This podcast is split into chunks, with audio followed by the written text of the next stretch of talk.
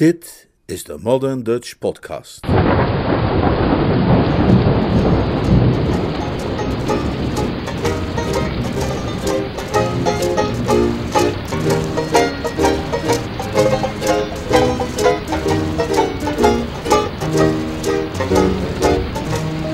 Noodweer op kasteel Blauwdings. Een roman van P.G. Woodhouse, Summer Lightning, vertaald en voorgelezen door Leonard Beuk. Hoofdstuk 13 Cocktails voor het diner. Kasteel Blandings koesterde zich in de naglans van een prachtige zomeravond. Het noodweer dat twee uur eerder met zoveel geweld had huisgehouden in het park, de lustwaranden en landerijen, was niet meer dan een herinnering. De bui was over en had een wereld achtergelaten vervuld van vrede en vogelzang en een zonsondergang in een roze, rood en groen, glanzend opaal en amathyst.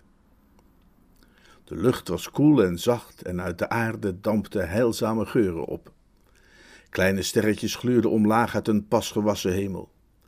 De verbeterde weersomstandigheden brachten Ronnie Fish, die in zijn slaapkamer op de tweede verdieping in een leunstoel achterover hing, weinig troost.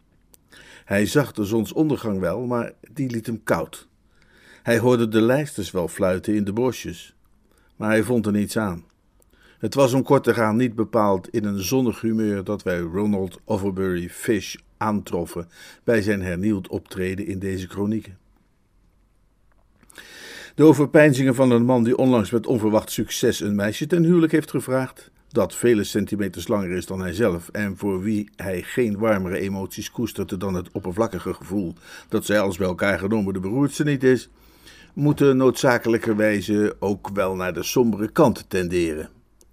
En de omgeving waarin Ronnie het grootste gedeelte van de middag had doorgebracht, was ook niet bepaald geschikt geweest om een meer positieve levenshouding te bevorderen.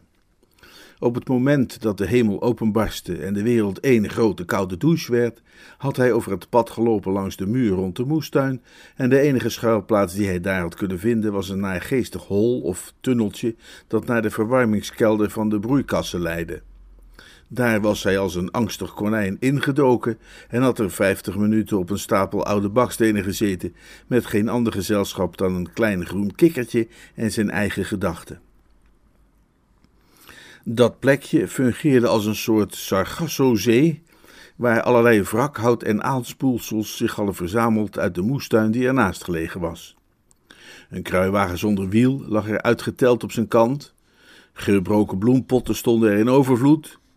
Er was een berg half vergane bloemen, een lekker gieter, een hark die zijn meeste tanden miste. Er lagen aardappels die niet langer voor consumptie geschikt waren en de restanten van een dode merel.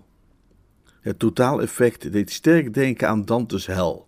En Ronnie's stemming, die toch al niet erg zonnig was geweest, werd er somberder en somberder van. Ontnuchterd door regen, kruiwagens, gieters, harken, aardappels en dode merels, om maar te zwijgen van de starende, laatdunkende blik waarmee de kikker hem had aangekeken als een bisschop op de Atheneumclub, die een schuchter nieuw lid monsterde, was Ronnie definitief de wilde impuls gaan betreuren die hem ertoe gedreven had Millicent ten huwelijk te vragen. En nu, in de aangenamere omgeving van zijn slaapkamer, berouwde hem dat eens te meer. Zoals de meeste mensen die een provocerend en dramatisch gebaar hebben gemaakt en daar later nog eens rustig over nadenken, leed hij onder het benauwende besef dat hij aanzienlijk verder was gegaan dan verstandig genoemd kon worden. Samson moet dezelfde ervaring hebben gehad op het moment dat hij hoorde hoe de pilaren van de tempel begonnen te scheuren. Dat soort gebaren zijn prima zolang de bedwelming duurt. Het probleem is dat die altijd maar van zo korte duur is. Hij realiseerde zich nu voor de volle 100% dat hij te ver was gegaan toen hij Millicent gevraagd had om met hem te trouwen. Dat was beslist overdreven geweest. Hij had geen bezwaar tegen Millicent als echtgenote, maar alleen onder voorwaarde dat ze de echtgenote was van iemand anders. Wat hem zo helemaal niet beviel, was het vooruitzicht persoonlijk met haar getrouwd te zijn. Hij kreunde innerlijk en bespeurde dat hij niet langer alleen was.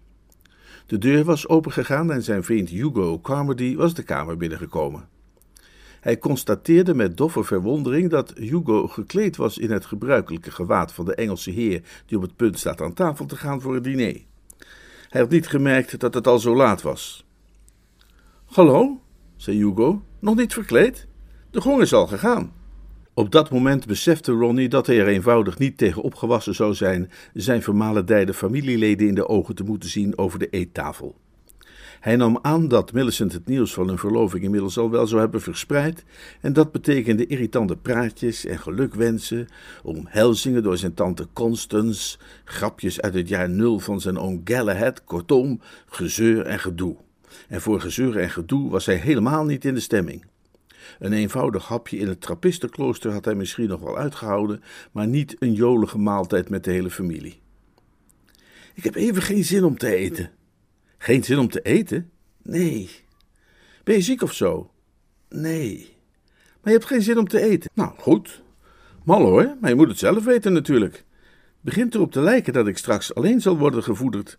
Ik hoor van Beach dat Baxter ook niet aan de ruif zal verschijnen. Hij is ergens over uit zijn doen, naar het schijnt, en heeft gevraagd om een borrel en een boterham in de rookkamer. En wat dat excrement van een pilbeam betreft, zei Hugo grimmig, die wil ik zo snel mogelijk even spreken. En daarna heeft hij vast ook geen trek meer in zijn diner. En waar zijn de anderen dan allemaal? Oh, weet je dat niet? zei Hugo verbaasd. Die dineren vandaag bij Parslow. Je tante, Lord Emsworth, onze Galahad en uh, Millicent. Hij kuchte. Een ogenblik van lichte verlegenheid dreigde. En uh, Ronnie, beste kerel, nu we het toevallig toch over Millicent hebben. Ja? Over die verloving van jullie? Wat is daarmee? Die is uit. Uit? Helemaal uit. Afgelopen. Ze is van gedachten veranderd. Wat? Ze gaat namelijk uh, met mij trouwen. Ik kan je nu wel vertellen dat wij al weken verloofd waren. Zo'n uh, geheime verloving. Maar we kregen ruzie. Hè? Hm. En die ruzie is nu voorbij. We hebben ons weer helemaal verzoend. Daarom heeft ze me gevraagd om jou voorzichtig duidelijk te maken dat ze je onder de omstandigheden toch maar liever teruglegt in het vak. Ronnie werd overspoeld door een golf van vervoering. Hij voelde zich als de veroordeelde op het schavot die een koerier ziet aanstormen met het gratiebevel. Dat is het eerste goede nieuws dat ik sinds tijden heb mogen vernemen, zei hij. Bedoel je nu dat je eigenlijk niet met Millicent wilde trouwen? Natuurlijk wilde ik dat niet. Ja, dat natuurlijk zou ik er maar aflaten als ik jou was, vriend, zei Hugo beledigd. Oh, oh, oh het is een ontzettend lief meisje. Ze is een engel de opperste serafijn van Shropshire. Ja, ja, maar ik ben net zo min verliefd op haar als zij op mij, hè? Maar waarom heb jij dan in hemelsnaam ten huwelijk gevraagd? vroeg Hugo met een terecht misprijzen in zijn stem. Dat lijkt me een goed geschrift. Hij klakte met zijn tong. Natuurlijk. Ah, ik snap al wat er is gebeurd. Jij hebt het met Millicent aangelegd om Sue een lesje te leren en zij heeft jou aan de haak geslagen om mij te straffen. Maar je hebt het inmiddels natuurlijk weer goed gemaakt met Sue. Heel verstandig. Je had geen betere zet kunnen doen. Ze is overduidelijk precies het meisje voor jou. Ronnie voelde zich ineens schrompelen. Die woorden hadden een pijnlijke zenuw geraakt. Hij had geprobeerd om niet meer aan Sue te denken, maar dat was erg slecht gelukt. Haar beeld bleef hem voortdurend voor ogen staan. Omdat hij haar niet uit zijn gedachten kreeg, had hij dan maar geprobeerd om alleen heel bittere gedachten over haar te vormen. Nee, ik, ik heb het helemaal niet goed gemaakt, zei hij. Het was ongelooflijk hoe moeilijk het was, zelfs nu, om bittere gedachten te vormen over Sue. Sue was Sue. Dat was het essentiële probleem dat hem dwars zat. Hoezeer hij ook probeerde om zich te concentreren op het rampzalige incident in Mario's restaurant, zijn gedachten bleven maar terugkeren naar eerdere momenten die vervuld waren van zonneschijn en geluk. Niet? zei Hugo, bedrukt. Dat Ronnie wellicht niet eens op de hoogte was van Sue's aankomst op het kasteel, kwam helemaal niet bij hem op. Hij nam eenvoudig aan dat ze elkaar al lang gesproken hadden. En gezien de onverschilligheid waarmee zijn vriend het nieuws had vernomen dat Millicent in geen geval de zijne zou worden, had hij verder verondersteld dat Sue en hij net zo'n uh, vruchtbaar onderonsje hadden gehad als er had plaatsgevonden op het zoldertje van de boswachterswoning. De bittere droefenis op Ronnie's gezicht deed zijn goedmoedige hart pijn. Je bedoelt dat jullie niet weer bij elkaar zijn? Nee. Ronnie voelde zijn gezicht verwringen. Sue bij hem in de auto, met Sue in een bootje op de rivier. Sue in zijn armen bij zachtvloeiende saxofoonmuziek. Sue die glimlachte, Sue die schaterlachte, Sue met de lentewind in haar haar. Hij probeerde zijn gedachten weg te houden van dit soort ondermijnende visioenen. Sue bij Mario's, dat was beter. Sue die hem bedroog. Sue die het aanlegde met een gruwelijke pilbeam. Kijk, dat was andere kost. Ik vind dat jij wel erg hard bent tegenover dat arme kind, Ronnie. Ze is geen arm kind. Ik vind haar wel een arm kind, zei Hugo ferm. Voor mij is Sue echt een arm kind en dat blijf ik zeggen. Mijn hart klopt voor haar, dat mag je gerust weten. Luid en duidelijk klopt het. En ik moet zeggen dat ik eigenlijk gedacht had dat jij. Ik wil het niet over haar hebben. Na alles wat ze gedaan heeft. Ik wil het niet over haar hebben, dat, dat, dat zeg ik toch? Hugo zuchtte. Hij gaf het op. Hier was sprake van wat ze een impasse noemen: een padstelling, een cul de sac. Heel vervelend. Zijn beste vriend en een allerliefst meisje waren voor altijd uit elkaar. Voor eeuwig gescheiden. Maar ja, zo was het leven. Als je per se ergens over wilt praten, zei Ronnie, dan kun je het beter hebben over die verloving van jou. Ja, maar al te graag zeg. Ik, ik, ik was bang dat je het vervelend zou vinden als ik daarover uitweide, anders had ik het wel gedaan.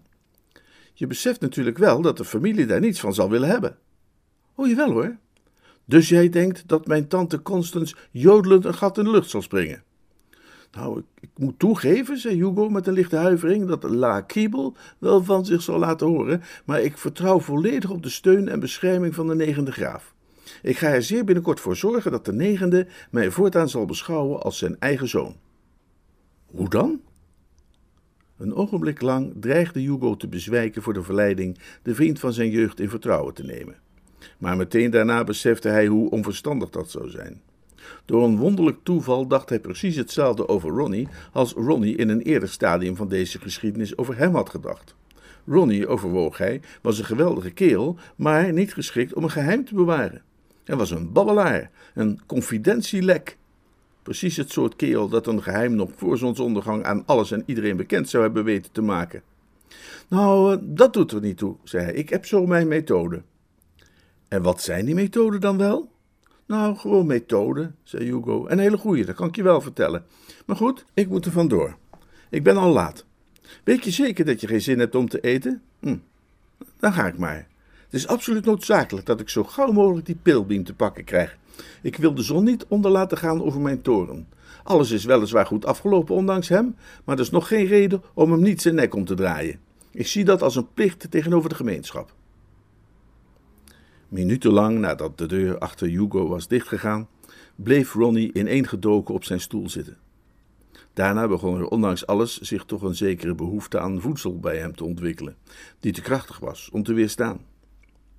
Een gezonde constitutie en een middag zonder hartversterkingen rond theetijd hadden hem een ontegenzeggelijke eetlust bezorgd. Hij voelde er echter nog steeds niets voor om zich aan de dinertafel te scharen. Hoezeer hij ook op Hugo gesteld was, een gesprek met hem kon hij vanavond echt niet verdragen. Een smakelijk hapje in het wapen van Emsworth leek hem de beste oplossing. Met zijn auto kon hij daar in vijf minuten zijn. Hij stond op. Zijn gedachten waren, terwijl hij naar de deur liep, niet uitsluitend en alleen vervuld van voedsel. Hugo's laatste woorden hadden zijn gedachten ook weer gewend in de richting van Pilbeam. Wat die Pilbeam hier op het kasteel kwam doen, wist hij niet. Maar nu hij eenmaal hier was, kon hij maar beter goed uitkijken. Een paar minuutjes alleen met P. Frobisher Pilbeam leek Ronnie erg heilzaam voor zijn gewonde ziel. Hugo had, blijkens zijn opmerking, kennelijk ook nog een appeltje te schillen met die figuur, maar dat moest een kleinigheid zijn vergeleken bij wat hij zelf voor die griezel in petto had. Pilbeam, de oorzaak van al zijn problemen. Pilbeam, die adder onder het gras. Pilbeam. Ja, zijn hart mocht zijn gebroken, zijn toekomst mocht in duigen liggen, hij viel ongetwijfeld enige troost peuren uit een stevige afrekening met Pilbeam. Hij liep de gang op en juist op dat moment kwam uit de tegenoverliggende kamer Percy Pilbeam tevoorschijn. Pilbeam had zich zorgvuldig gekleed voor het diner.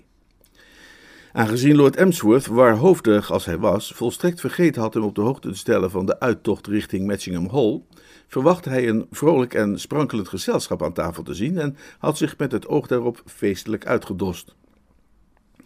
Bij zijn laatste keurende blik in de spiegel had hij gegloeid van tevredenheid. Die gloed vervulde hem nog steeds toen hij de gang opstapte.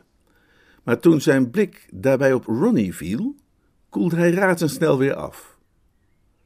Toen hij nog hoofdredacteur was geweest van het vrijmoedige en onverveerde tijdschrift Society Spice, had hij meermalen een persoonlijke ontmoeting gehad met mensen die weinig reden hadden om erg blij met hem te zijn. Die ontmoetingen hadden hem weinig genoegen gedaan. Hij was een man die geen genoegen vond in fysiek geweld. En dat fysiek geweld op dit moment dreigde, was maar al te misselijkmakend duidelijk. Een aanwijzing daarvoor was alleen al de manier waarop de kleine, maar krachtig gebouwde jongeman tegenover hem in trage sluipgang op hem toekwam. Pilbeam, die sinds jaar en dag een abonnement bezat op de diergaarde, had gezien hoe luipaarden diezelfde pas hanteerden. Het jarenlang leiding geven aan een roddelblad, gevolgd door een langdurige werkzaamheid als privédetective, biedt een voortreffelijke leerschool als het gaat om wakkerheid en tegenwoordigheid van geest in onverwachte situaties. Er zijn dan ook nauwelijks voldoende woorden van lof te vinden om Percy Pilbeams acute vindingrijkheid te prijzen. Wanneer een ervaren militair stratege hem hier had kunnen waarnemen, zou hij ongetwijfeld goedkeurend hebben geknikt. Bij de nadering van de grimmige dreiging die Ronnie Fish voor hem betekende, deed hij precies wat Napoleon, Hannibal of de befaamde hertog van Marlborough gedaan zou hebben. Hij greep achter zich naar de deurknop, draaide die razendsnel om, glipte zijn slaapkamer binnen, sloeg de deur dicht en was verdwenen. Menige paling had zich minder glad en soepel in de vette modder weten terug te trekken. Wanneer de luipaard waaraan hij zo sterk deed denken zo vlak voor etenstijd zijn prooi in het struikgewas had zien verdwijnen, zou hij zijn emoties waarschijnlijk hebben geuit in precies dezelfde korte droge kreet als Ronnie Fish slaakte bij het waarnemen van Pilbeams verrassende tactische afmars. Een ogenblik was hij volkomen uit het veld geslagen. Meteen daarop vloog hij op de deur af en dook de kamer in. Verbijsterd bleef hij staan. Pilbeam was verdwenen. Ronnie's verbaasde blik dwarrelde door een kamer die volkomen vrij leek te zijn van detectives, van welke aard of vorm dan ook. Er stond een bed, er stonden stoelen, er lag een tapijt en er was een wastafel en een boekenplank te onderscheiden, maar aan privéspeurders bestond een volledig tekort. Hoe lang hij onder de indruk van dit wonder zou zijn gebleven, is moeilijk te zeggen. Zijn hersenen waren nog bezig het onwillig te verwerken, toen zijn oren door een scherp geluid getroffen werden, alsof er een sleutel in een slot werd omgedraaid. Het geluid leek voort te komen uit een hangkast aan de andere kant van de kamer. De oude Miles Fish, Ronnie's vader, mocht dan, zoals Lord Emsworth had beweerd, de stomste idioot geweest zijn uit het hele garde-regiment, zijn zoon wist wel degelijk één en één bij elkaar op te tellen. Hij sprong naar voren en rukte aan de knop van de kastdeur. De deur bleef gesloten. Tegelijkertijd hoorde men door diezelfde deur gedempt iemand ademhalen. Ronnie had al heel nijdig gekeken. Hij keek nu nog een stuk nijdiger. Hij bonkte op de deur. Kom eruit! Het ademhalen verstomde. Oké, zei Ronnie op angstaanjagend kalme toon. Goed hoor, ik kan wachten. Enige momenten bleef het stil. Toen klonk er een stem uit het ongeziene. Wees toch een beetje redelijk, zei die stem. Redelijk? bracht Ronnie moeizaam uit. Een beetje redelijk? Hij stikte zowat in zijn woorden. Kom uit die kast, dan trek ik je kop van je romp, voegde hij er uitnodigend aan toe. De stem sloeg een verzoenende toon aan. Ik weet waar je boos over bent, zei de stem. Oh ja, zeg. Ja, en ik begrijp het ook helemaal, maar ik kan alles uitleggen. Wat? Ik zei dat ik alles kan uitleggen. Oh ja, kan jij dat? Ja, helemaal, zei de stem. Tot nu toe had Ronnie aan de knop van de kast getrokken. Het schoot hem nu te binnen dat duwen wellicht een bevredigender resultaat kon hebben en hij begon dus te duwen. Er gebeurde echter nog steeds niets. Kasteel Blandings als gebouw kon bogen op ouderwetse degelijkheid. De muren waren er muren en de deuren waren er deuren. Hier was hoegenaamd geen sprake van revolutiebouw. De kastdeur kraakte, maar week geen millimeter. Vijf, Ja, wat? luister nou toch eens. Ik kan je echt, ik kan je echt wel alles uitleggen. Over die keer bij Mario's bedoel ik. Ik weet niet wat jij denkt. Jij denkt dat Miss Brown een oogje op mij heeft. Maar ik zweer je dat ze me absoluut niet uit kan staan. Dat heeft ze zelf gezegd. Er kwam een stimulerende gedachte bij Ronnie op.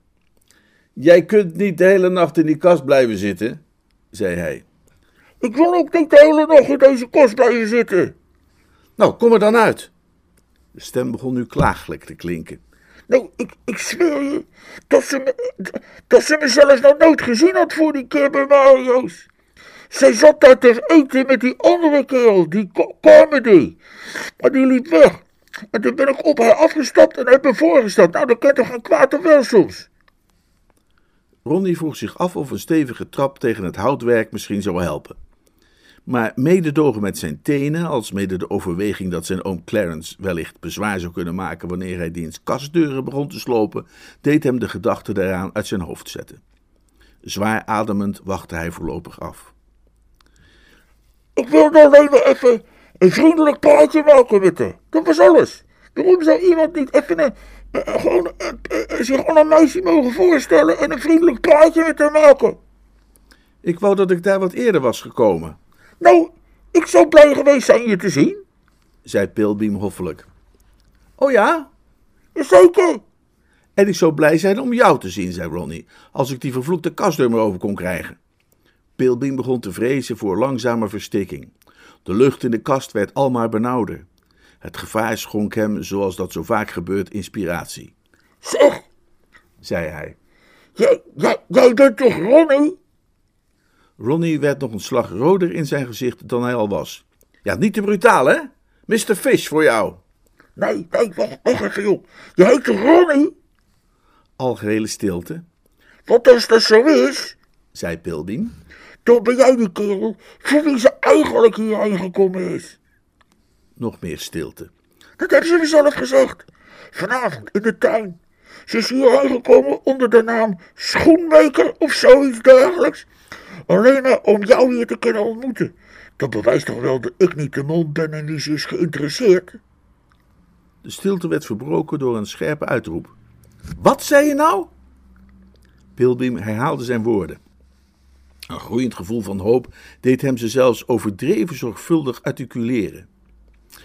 Kom uit die kast, bulderde Ronnie. Ja, dat kun je nou zeggen, maar Kom eruit, ik wil met je praten. ja, je, pra- je praat toch al met me? Ik wil niet door die deur staan te schreeuwen. Kom eruit. Ik zweer dat ik je met geen vinger aan zal raken. Het was niet zozeer Pilbeams vertrouwen in het erewoord van de visjes dat hem aan Ronnie's verzoek deed voldoen, dan wel het gevoel dat als hij nog langer in die kast opgesloten bleef, het bloed hem uit de oren zou springen van benauwdheid. Hij had al even het gevoel dat hij alleen nog een mengsel inademde van stof en mottenballengeur. Hij kwam de kast uit. Zijn haar zat in de war en hij keek zijn metgezel achterdochtig aan. Hij oogde als iemand die zijn leven in de waagschaal heeft gesteld. Maar het erewoord van de visjes bleek betrouwbaar. Wat Ronnie betrof, was de oorlog kennelijk voorbij. Wat zei jij nou? Is ze hier? Jazeker. Wat bedoel je met jazeker? Inderdaad, ongelogen, echt waar? Ze is hier vlak voor mij gearriveerd. Heb jij nog niet gezien? Nee?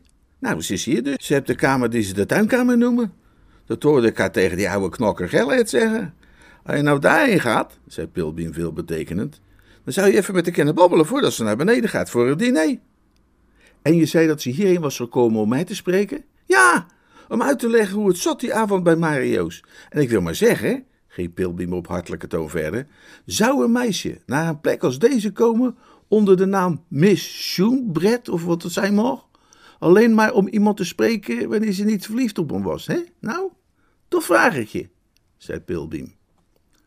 Ronnie gaf geen antwoord. Hij was verstomd door zijn emoties. Hij was te diep verzonken in een moeras van spijt en berouw om nog iets te kunnen zeggen. Sterker nog, zijn vroeging was zo groot dat hij heel even op het punt stond Pilbeam te vragen hem te schoppen. De gedachte dat hij zijn onschuldige Sue zo valselijk had beschuldigd was bijna te bitter om te verdragen. Hij voelde die nu bijten als een slang en steken als een adder. Uit de chaotische weerwar van gedachten die hem overviel, lichtte er één op als een baken: de tuinkamer. Hij draaide zich om zonder een woord te zeggen en schoot net zo razendsnel de deur uit als Percy Pilbeam, die kort tevoren binnengeschoten was. En Percy Pilbeam liep met een diepe zucht van opluchting naar de spiegel, nam de haarborstel en begon zijn coiffure te herstellen tot die weer toonbaar was voor een gezelschap van edelen en notabelen. Ten slotte streek hij zijn snor glad en liep de trap af naar de salon. In de salon bevond zich niemand. En tot Pilbeams verbazing kwam er ook zelfs na langere tijd niemand opdagen. Hij begreep er niets van. Hij had een gastheer verwacht die een verwijtende blik op de klok wierp en een gastvrouw die hooghartig met haar tong klakte, maar de minuten kropen voorbij en de salon bleef leeg. Pilbeam begon zich ongerust te maken. Hij dwaalde wat door de kamer en bekeek alle schilderijen. Hij trok zijn das recht en bestudeerde alle foto's op alle bijzettafeltjes. De laatste foto die hij bekeek was er een van Lord Emsworth, kennelijk genomen toen hij een jaar of dertig was, en lange bakkenbaarden droeg en het uniform van het Shropshire Regiment. Hij bekeek die afbeelding met een mengeling van afschuw en morbide fascinatie, zoals die werd opgewekt bij iedereen die hem onverwacht voor de eerste keer onder ogen kreeg. Op dat moment ging eindelijk de deur open en met een angstig voorgevoel zag Pilbeam de majestueuze gestalte van Beach binnentreden. Een ogenblik bleef hij de butler staan aanstaren met de vanzelfsprekende angst die ons allemaal overvalt in de aanwezigheid van een man die ons luttele uren daarvoor een blik heeft toegeworpen die ons reduceerde tot een minderwaardig product, volkomen ongeschikt voor menselijke consumptie. Die spanning nam echter na enige momenten af. Men hoort wel zeggen dat moeder natuur voor elk kwaad in deze wereld ook een remedie levert. En ja, waar butlers verschijnen, kunnen cocktails niet ver weg zijn. Beach droeg een dienblad met daarop een aantal glazen en een reusachtige cocktailshaker, bij de aanblik waarvan Pilbeam zich al bijna voelde kalmeren ten opzichte van de schrikwekkende majordomus. Oh, cocktail, meneer. Dankjewel. Een boordevol glas werd hem overhandigd. De donkere kleur van de vloeistof voorspelde een welkome alcoholische potentie. Hij nam een teug en op hetzelfde ogenblik leken overal in zijn lichaam kleine vreugdevuren te worden ontstoken.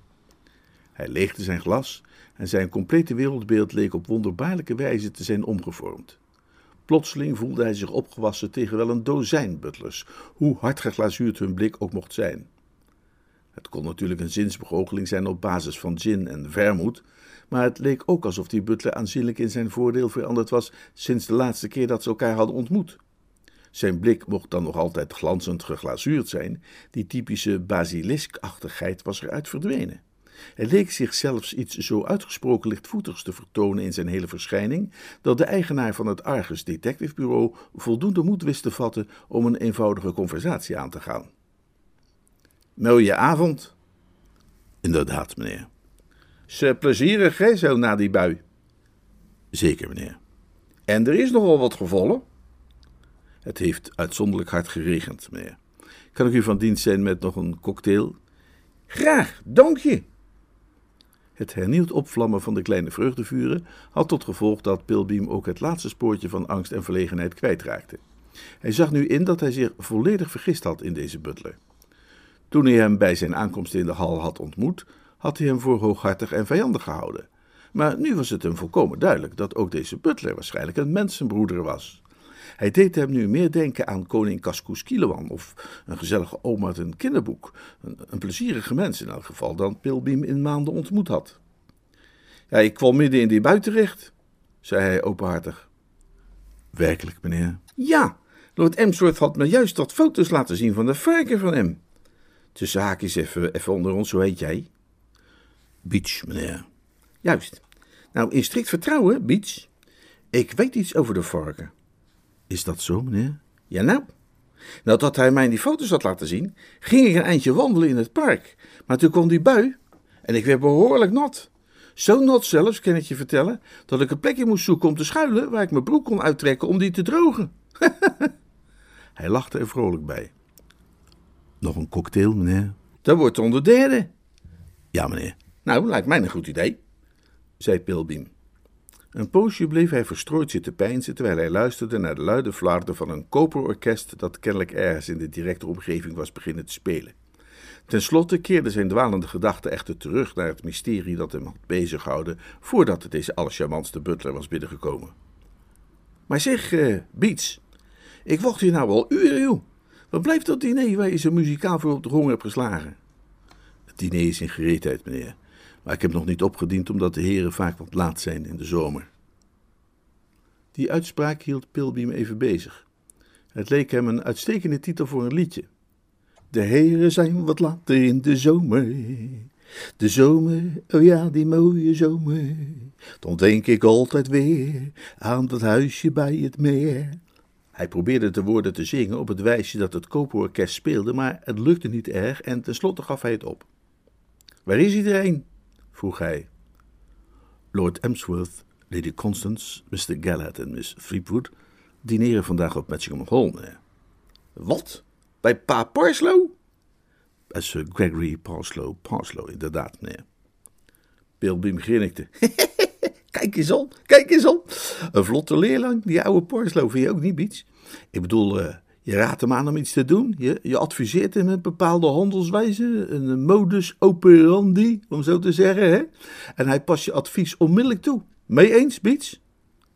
Ik vrees dat ik te weinig bekend ben met Sir Gregory om daarover met enige grond te kunnen oordelen, meneer. En nou we het toch over die pa Parslow hebben, Biets. Je heet toch Biets? Ja, meneer. Met een hoofdletter B? Ja, meneer. Goed, nou. Nou we het toch over die pa Parslow hebben, Biets. Over die man, zou ik je nog wel iets over kunnen vertellen. Ja, die is wat van plan. Is dat zo, meneer? Ja, maar dat ga ik niet vertellen, hè. Klant, klant, klantvertrouwelijkheid heet dat, begrijp je wel. Mijn lippen zijn uh, verzegeld. Beroepsgeheim. Natuurlijk, meneer. Precies zoals u zegt. Natuurlijk, meneer. Uh, zit er trouwens nog wat van de spul in die beker, Biets? Klein beetje, meneer, wanneer u dat verstandig acht. Nou, dat is precies wat ik het acht. Inschenken maar. De detective dronk met overtuiging en met iedere slok nam zijn opwekkend gevoel van welbehagen toe. De vriendschap die was ontloken tussen de butler en hemzelf mocht dan een tikje eenzijdig zijn. Aan de ene kant waar die bestond, was hij dan ook warm en heftig. Het leek Pilbeam dat hij voor het eerst sinds hij op Blandings Castle was aangekomen een verwante ziel had gevonden, aan wie hij zijn gedachten zou kunnen toevertrouwen.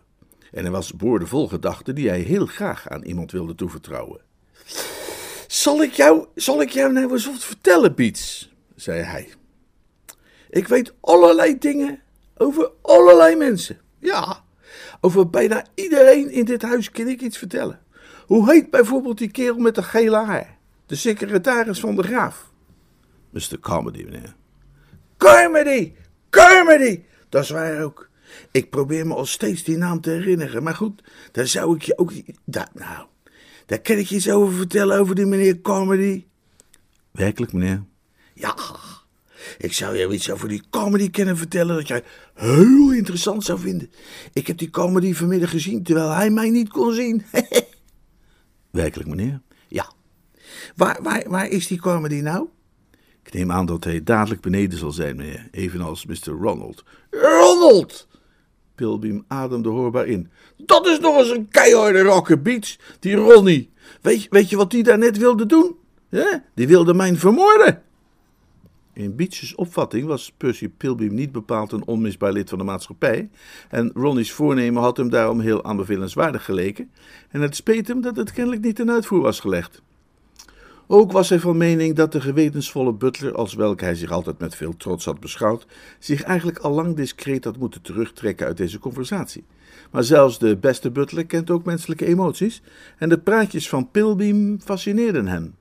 Ze deden hem denken aan de roddelrubriek uit Society Spice, een tijdschrift waarvan hij een enthousiast abonnee was. Hij was nieuwsgierig en voelde zich geprikkeld. Tot dusver had hij niet meer dan wat vage suggesties te horen gekregen, maar iets leek hem te zeggen dat als hij nog wat verder bleef luisteren, hij iets werkelijk sensationeels te horen zou kunnen krijgen. Hij had in zijn hele leven nog niet zozeer gelijk gehad. Pilbeam had inmiddels zijn vierde cocktail achter de kiezen en de behoefte zijn gedachten aan een al dan niet eenzijdig bevriende andere toe te vertrouwen was niet langer te beheersen. Hij keek Beach aan en hij moest bijna huilen bij de gedachte dat hij voor deze voortreffelijke kerel ook maar iets achter zou houden. En weet jij waarom hij mij wilde vermoorden, Beach? Het scheen de butler toe dat die daad nauwelijks een expliciete toelichting behoefde, maar hij mompelde het van hem verwachte obligate antwoord. Ik zou het u niet kunnen zeggen, meneer. Nee, nee, natuurlijk kan jij dat niet tegen mij zeggen. Hoe zou je dat wel kunnen zeggen? Want je weet dat niet. Nee. En waarom vertel ik jou dat? Goed, moet je luisteren. Hij, die Ronnie dus, hè, is verliefd op een meisje uit het Corps Ballet van het Regal Theater, dat Sue Brown heet. En hij was in de veronderstelling dat ik met haar was uitgegaan. Dat was waarom hij mij wilde vermoorden, Beats. Is dat zo, meneer? De butler sprak beheerst, maar was innerlijk diep bewogen. Hij had zichzelf altijd gevleid met de gedachte dat de bewoners van kasteel Blandings geen of weinig geheimen voor hem hadden, maar dit was toch werkelijk nieuws voor hem.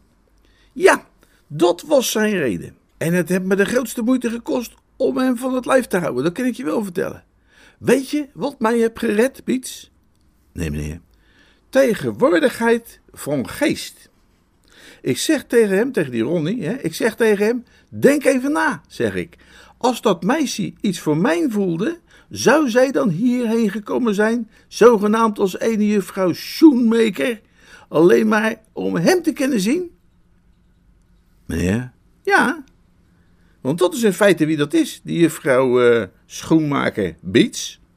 Een revue-danseresje dat Sue Brown heet en dat alleen maar hierheen gekomen is voor die Ronnie. Beats was verplet.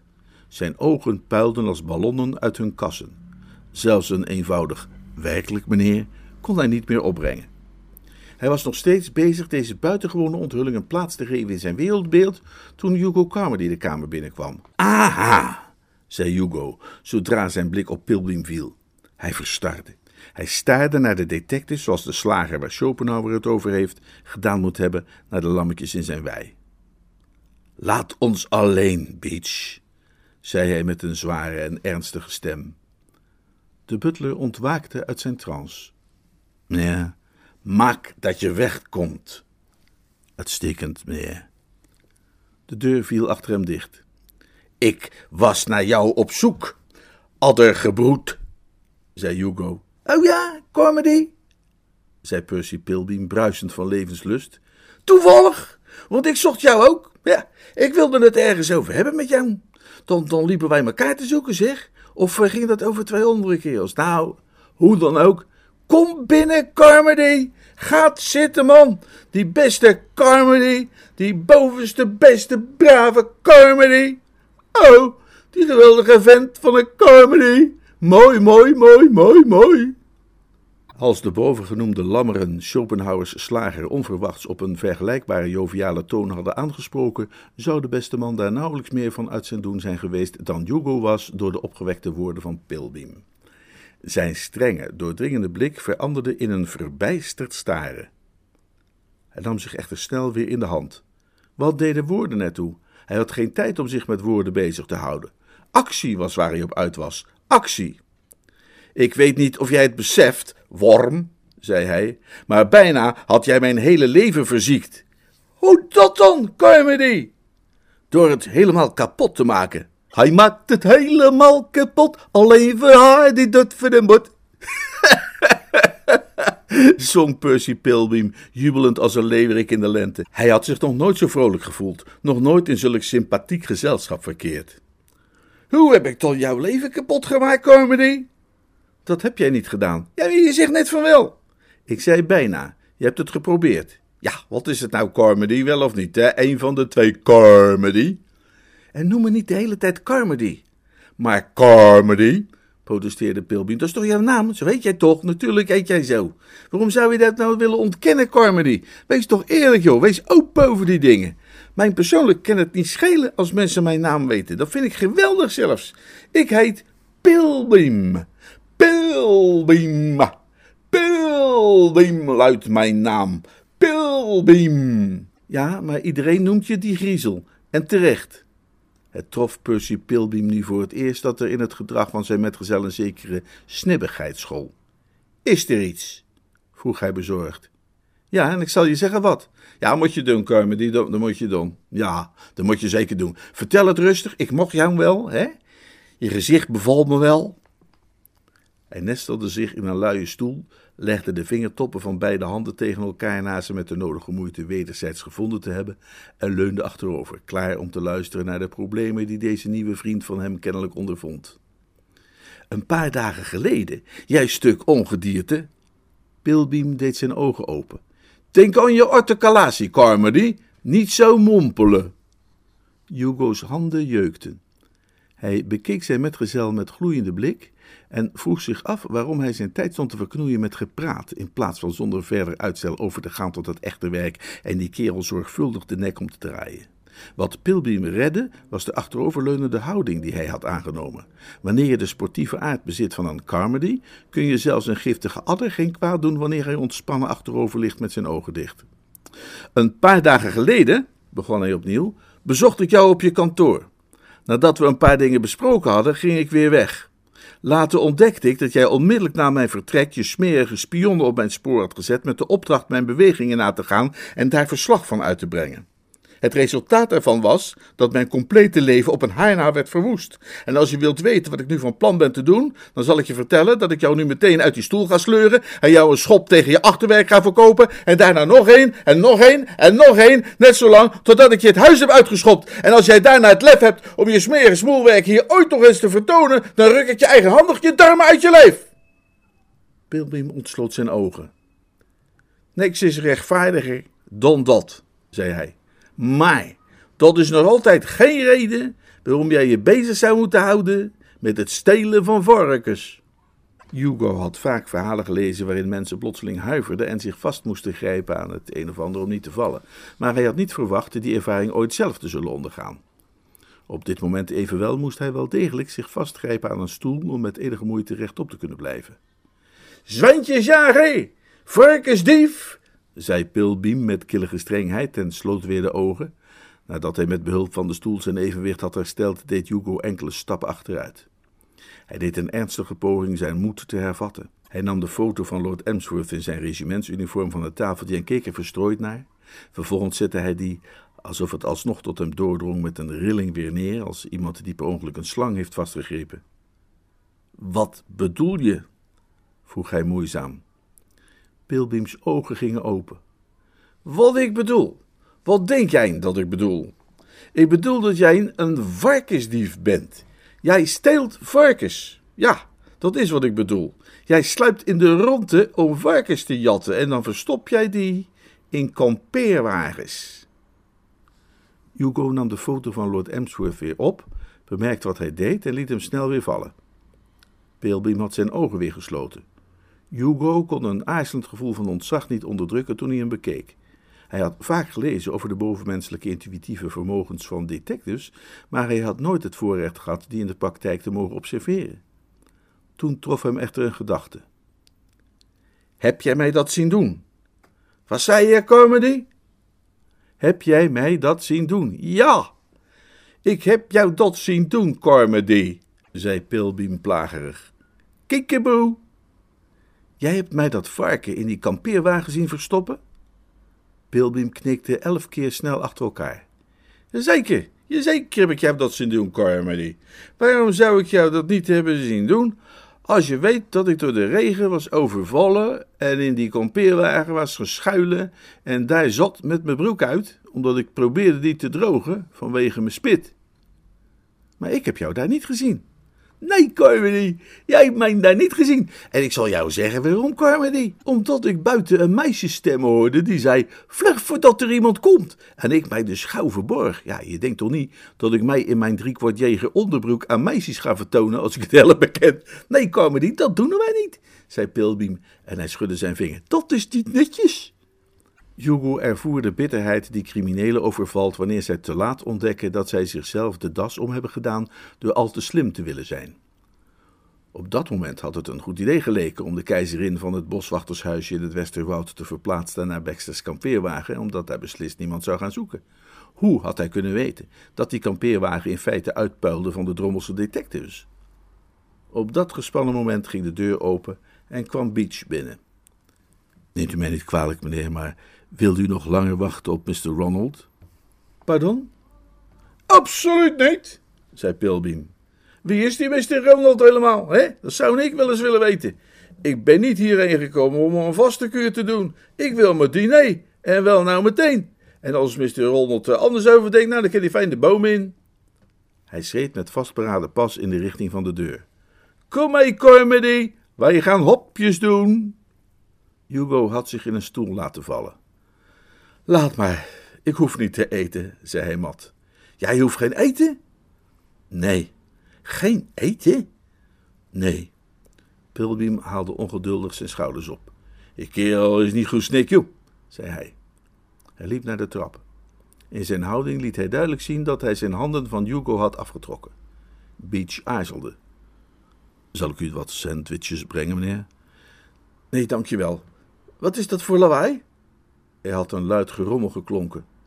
De butler liep naar de deur om te kijken. Het is Mr. Pilbeam, meneer. Het schijnt dat hij van de trap is gevallen.